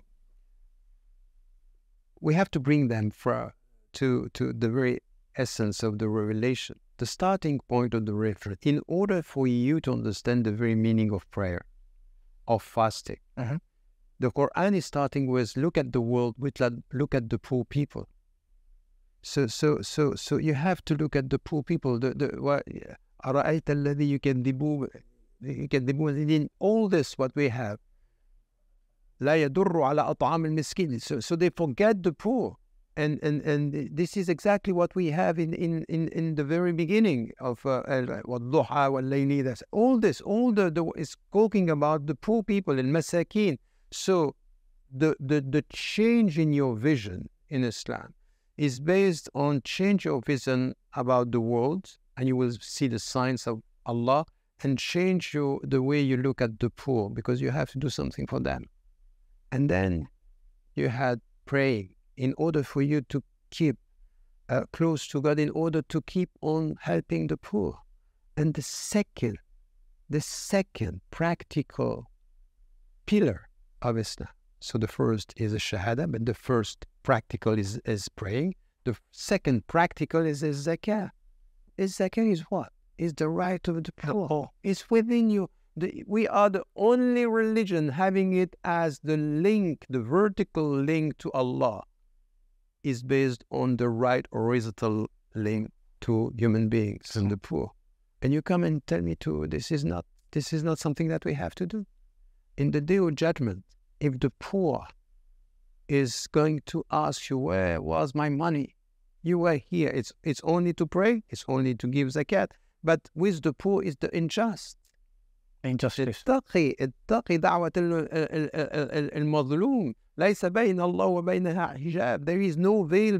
the, the, the, the, the supplication of the unjust and God. You know, be, be, be, be scared of it. You have to be afraid of what could happen to you if uh, uh, uh, an unjust people, an unjust man or unjust A, a, a victim of injustice. It's just asking Allah about about what was done to him, and you were there and you didn't do anything. So I think that if you come to the very chronology of the revelation, you understand that it started, but look at the world, look at the world, look at the world, look at the poor, look at the people around you. Come back now to the relationship to God, and, and be clear and be strict with your principles in order to come back to the world and to change it for the better. So uh, the Prophet, peace be upon him, والسلام, was praying the night to change the world. The day is not to sleep. And you are advocating something which is, I pray the night and I sleep the day. I'm sorry, this is not Islam. Wake up and do what you have to do. Bringing the podcast to a close, um, you are not allowed to leave France. Uh, you actually said in one of your court cases, I'm not going to leave France. I'm going to fight for justice here and clear my name. What other other bail conditions do you have? So I have to go to the police station every every two weeks now. I cannot leave the country. Yes, and and and when I said I'm, I, I want to stay to, but this was four years ago, and I, I cannot even travel to. You know, I cannot give lectures. I cannot meet with people. I cannot even go to see my mother in Switzerland. I have to ask for permission. So, so I understand that this uh, it's a it's a long way for for for me, and it's it's a way for them to to destroy me uh, through this you know ongoing uh, procedure. But somehow, Jamil, Allahu al-Musta'an, is is uh, I'm ready for it. I'm not going. They made me stronger than I was. So, alhamdulillah, as to the spiritual, I'm not going. I'm I'm going. Inshallah, I'm asking Allah. The only thing that I'm asking Him is. Uh, to die while I'm serving the message. And meaning serving the message is serving the very link to Allah at Tawheed. I understood that beside, you know, it's it's it's it's the only one on, on, on whom you have to rely is, is Him. and the people you love, and the people who, who my wife, my, my, my mother, my brothers and sisters, my, my kids, my children, all this, it's, it's important. And to do this, it's a way to serve the message. And then to serve the message by doing what you have, we have been talking about, which is uh, promoting the right of the poor, uh, resisting uh, the, the powerful and dictators, and always to be on the side of the victims. So, so, so, so this is the way for me. Uh, uh, someone has to live, and and I thank Allah to made to make me uh, uh, uh, to have made me go through this experience, uh, uh, because this experience is is something that helped me to to understand the priorities and to understand who is uh, essential in your life and who are your brothers and who are your sisters. Uh, and as I told you, uh, um, um, I, I, I, the only thing that I want today is to serve the the best way and until the end, inshallah. Inshallah. This is a question I wanted to ask you, and, and, and I think it's important that I end with this, because it will be, I'm sure it was in the minds of many people. How have these cases, the ones that are still active and ongoing, including the ones that have been dropped and have been proven to be false, how's it impacted your family and specifically your marriage? How's all of the last four and a half years impacted you and your family and your and your marriage specifically? You know, I I, I, I have been silent with my wife for, for years, because I was very much on my own, and, and, and she knew, and, and she experienced this with my own journey, spiritual journeys. Silence was something which was part of my personality. When I was in jail, uh, we had time to discuss, and I, underst- I understood the meaning of the love of God through her love. I understood, and I told her that. that I, I, I know today that Allah loves me through the fact that you are here, and you have been here uh, with faithfulness, with understanding. Uh, she's quite demanding. She's not a, a woman who is, you know, submissive and whatever you do, that's fine. No, she, she is a, a convert with her own personality. And all my, my children are the same. And what happened through this is to have the family very... come to, to come very close, very supportive, and and, and my wife uh, has been very supportive, uh, uh, asking questions, uh, not accepting everything, while at the same time helping me to be to be a better human being and to be a better husband. And for this, I, I, I thank her, and I thank my children, and uh, after Allah, and uh, of course my mother. Or her, you know, I was talking to her every day uh, through the phone when I was in jail, which I, I wasn't able to do for for for more than fifty years before. Uh, uh, something that uh, uh, I think that once again, subhanallah, is is really through this that uh, I was able to not only renew my intentions towards Allah, but my spiritual state, and also the way I was looking uh, at my wife and my family, and uh, the fact that uh, today we are stronger than before. Than uh, now, it's also a struggle that we are carrying on together, and, and, and ready for it. And uh, she gives me, and my, my children uh, give me uh, strength and, and trust and confidence. So uh, once again, I would say to, uh, you know, I always said when people are saying behind a great man, there is a great woman, I say, no, no, no, you are wrong. I said that, you know, twenty years ago, she's not behind, she is just near to him. And, and uh, I think that uh, she's even ahead of me. So I think that uh, uh, this This uh, also should be a, a teaching. If she is not as judgmental as you are, you might have to reconsider your judgment.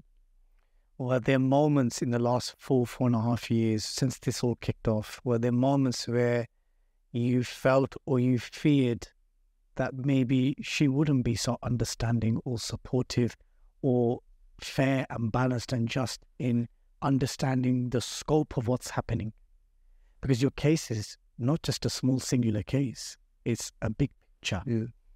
And if we're still talking about five years later, they are still within the ummah, in the community in the West, are not understanding the wider picture. Mm. The person who would be most directly affected from a public perception point of view would be your wife. Mm. So, so were there ever moments where you feared that, subhanAllah, maybe she will not understand, maybe the rumors and the accusations and stuff may consume her, may impact her negatively? And did you ever fear that? To tell you the truth, um, did you ever expect her it, not to understand? It it never happened. And what is surprising is that for her, when she was to come to see me, she was surprised it never happened to me. So how come you, you didn't even? For two reasons. The first one is just to have to remember that I was so sick. And in such a, a physical situation, it was so difficult. I was taking more than thirteen drugs at the same time when I, I was in, in and, and I was trying to... Yeah, how deteriorated quick, didn't it? Because they detained, they arrested you and kept you in remand, second of February, fourth of February. Yes. And you fell ill within... Weeks. I was I was ill before, but it, it, it deteriorated very quickly in, in, in less than two weeks. And even the, the, the doctor within jail said, "It's perfectly yes. It's it's it. He he should be released. It's not uh, uh, compatible with detention." And then I was in this state, and and when uh, and for one and a half months, I, I I didn't see my family. I was completely in isolation. Not visitation, so visitation. And then after this, I was isolated in con and in solitary confinement. Yes, exactly, solitary confinement for for the whole time. But when uh, she started, I was in a state where it was, I was just dealing with my, my health. And at the same time, we started talking. And very quickly, she was supportive and, and, and, and she was expressing and showing signs that she's here, she will be here. And uh, she is, she was confident about the case. And And and on her side, uh, our own children played a very important role by being supportive at the same time. So they were around her and around us. So it meant that at the end I failed in many things, but I think that we did quite good on education. What would your advice be to public Muslim figures who may find themselves in the spiritual situation where they, where you find yourself in, in situations which was reflective of a not so strong spiritual state, uh, one which would impact their marriage and stuff like this? What advice would you give to Muslim public figures or Muslim men and husbands who find themselves in a situation where you may be traveling? We're not justifying, we are contextualizing. Yeah, exactly. So it's, it's not, once again, what we are saying, and, and it's important is to explain, not to justify, because uh, this is not what I was trying to do. Of course, and wherever you, you're traveling, wherever it's work has consumed you, whatever the context is, you find you, you, you put yourself in a situation where you're compromised and you're vulnerable. Yeah. What would your advice be? Considering that you experienced this for nearly five years and are still ongoing, what would your advice be to those who find themselves in these situations, how to handle it better with their wife when it comes, if it comes out in the open, when it comes out in the open? I, I think that the, the first thing which, when I was reflecting on this, is to be sincere with yourself, is to look at the situation the way it is. Don't lie to yourself. So look at your own vulnerability. I, I kept on, you know, repeating during four years, you know, I'm facing my own contradictions. I'm not an angel. I, I, I knew that I was, but that's not the same. Here, it's really to be sincere. Say, okay, I have to take action. than to do something. So, so first is, you know, the, the, the first step to uh, uh, to heal is really this awareness that there is something wrong. It's, it's the, the awareness, is to be self-conscious.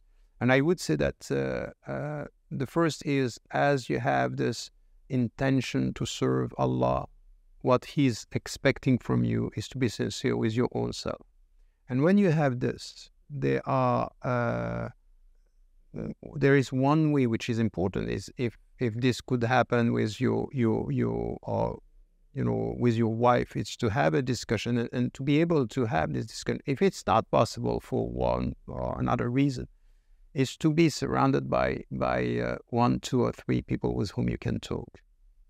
But we have to avoid this, you know, superficial uh, uh, modesty that we have. I'm not going to talk about this. At one point, brotherhood means I need to talk about my own, you know, weaknesses. I, I need someone who can understand, which I, I, I didn't have. I didn't have. And I think that there is, you know, Uh, this is why it's important, you, the, the people who are the, the brothers and sisters with whom you are, uh, should be able at one point to to to help you to, to look at yourself, and with whom you have to discuss. Um, and uh, uh, this is the true meaning of brotherhood. I have uh, I have many brothers and sisters. I'm not sure I know the meaning of brotherhood, the real meaning of brotherhood, meaning the, what we have in the Quran. Uh, and understanding that, uh, once again, إِنَّ الْحَسَنَاتِ يُذْهِبْنَ السَّيِّئَاتِ, which is uh, the good deeds are raising, are removing the bad right. deeds. It's not the other way around. So it's not because this is happen happening that, you know, this is something which is happening uh, with me also, that uh, uh, Uh, you have to remember, it's rem to remind you of the essential, that I had some brothers and sisters thinking that السيئات are uh, raising the hazard. No, it's the other way around. And it's important for you to have people around you who are helping you to, okay, rely on the الحسنات. And well, we have to deal with the السيئات and something which is happening with you. But it has to do with the context. Don't be on your own, and don't, don't go too fast. Don't try to serve the others when you are not able to serve yourself. And don't give when you feel you are not able to receive. You said you're not allowed to give lectures, public engagements. Uh, you're now re retired. You're not, yeah. you're not on, and you took an absence of leave, and then you retired. When did you retire from being in Oxford? In, in, in two thousand twenty-one. Before all of this happened, you were giving lectures across the world, universities, talks, events. A consistent theme throughout the last couple of years and throughout your case, that they're trying to muzzle me. Mm. They're trying to silence me. Have they succeeded? In a way, yes. In a way, yes, as to the public engagements, and, and Muslims help them to do so, to tell you the truth, because this, once again, the cancel culture and the Muslims being even uh, uh, scared of pronouncing my name and, and, and cutting all the links. You know, some of the Muslims in the Muslim movement disappeared, and some I was not expecting, having a call from Talal Assad. Talal Assad Well, has nothing to do with the Islamic movement, you know, the, the son of uh, Muhammad Assad, the, the, the anthropologist calling yeah. and supporting. Esposito, who is not a Muslim, supporting, and, and, and, and, and so many uh, uh, people who are not Muslims, and, and, and Muslims who are not really involved. One of, you know, Khalid Abul Fadl, who, you know, he, he, he is very courageous, but he's not from the Islamic movement. He was the one who stood with my daughter, saying, I'm not going to let this happen. And some were with me, and yes, in Islam, go and speak, and you are so courageous, say the truth. They were, they were behind me. And when you turn your face, there is nobody. And say, okay, that's fine. They, they, you know, they succeeded by our own weaknesses, because they are strong out of our weaknesses. And this is what is happening now. So uh, you are here, and I have to thank you to be here, because this is, uh, I'm grateful that uh, you give me a platform where I can explain this to Muslims. And it's important. It's important because it didn't happen for the last five years. I was, it was, uh, and then at the same time, what I took out of this, it's, it's, it was good for me because it helped me to uh, take time and, and to think about the, the what I, I want to say and, and how I want to live my life.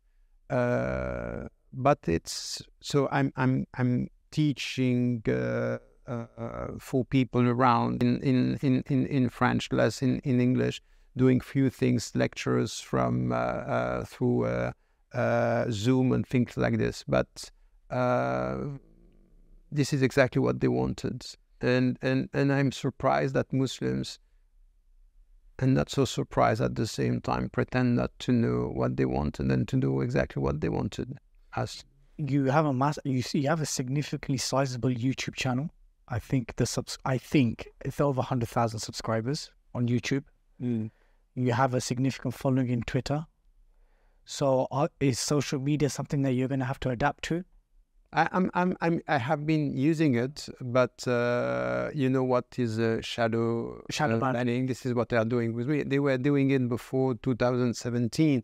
So in in uh, in uh, Facebook, there are, I don't know, I think more than two millions, but when I put something, they make it uh, uh, not reaching. Yeah, so it doesn't come up in YouTube. So, so, so, but I'm, I'm, I'm, I'm, uh, uh, I'm, anyway, at the end of the day, I'm not now thinking about number and, and, and just trying to, I'm, it's the substance which is important. I just want to be faithful and to be sincere in what I'm trying to do and convey the right message. So, uh, and the right message is, is part of what we have been talking about right now, but also uh, on the spiritual side, on the social side, on the political side, on, on the international side. This is what I'm trying to do. And I, even now, you know, for thirty years, Uh, more than that, thirty-five years, I have been uh, having uh, the idea of writing a novel.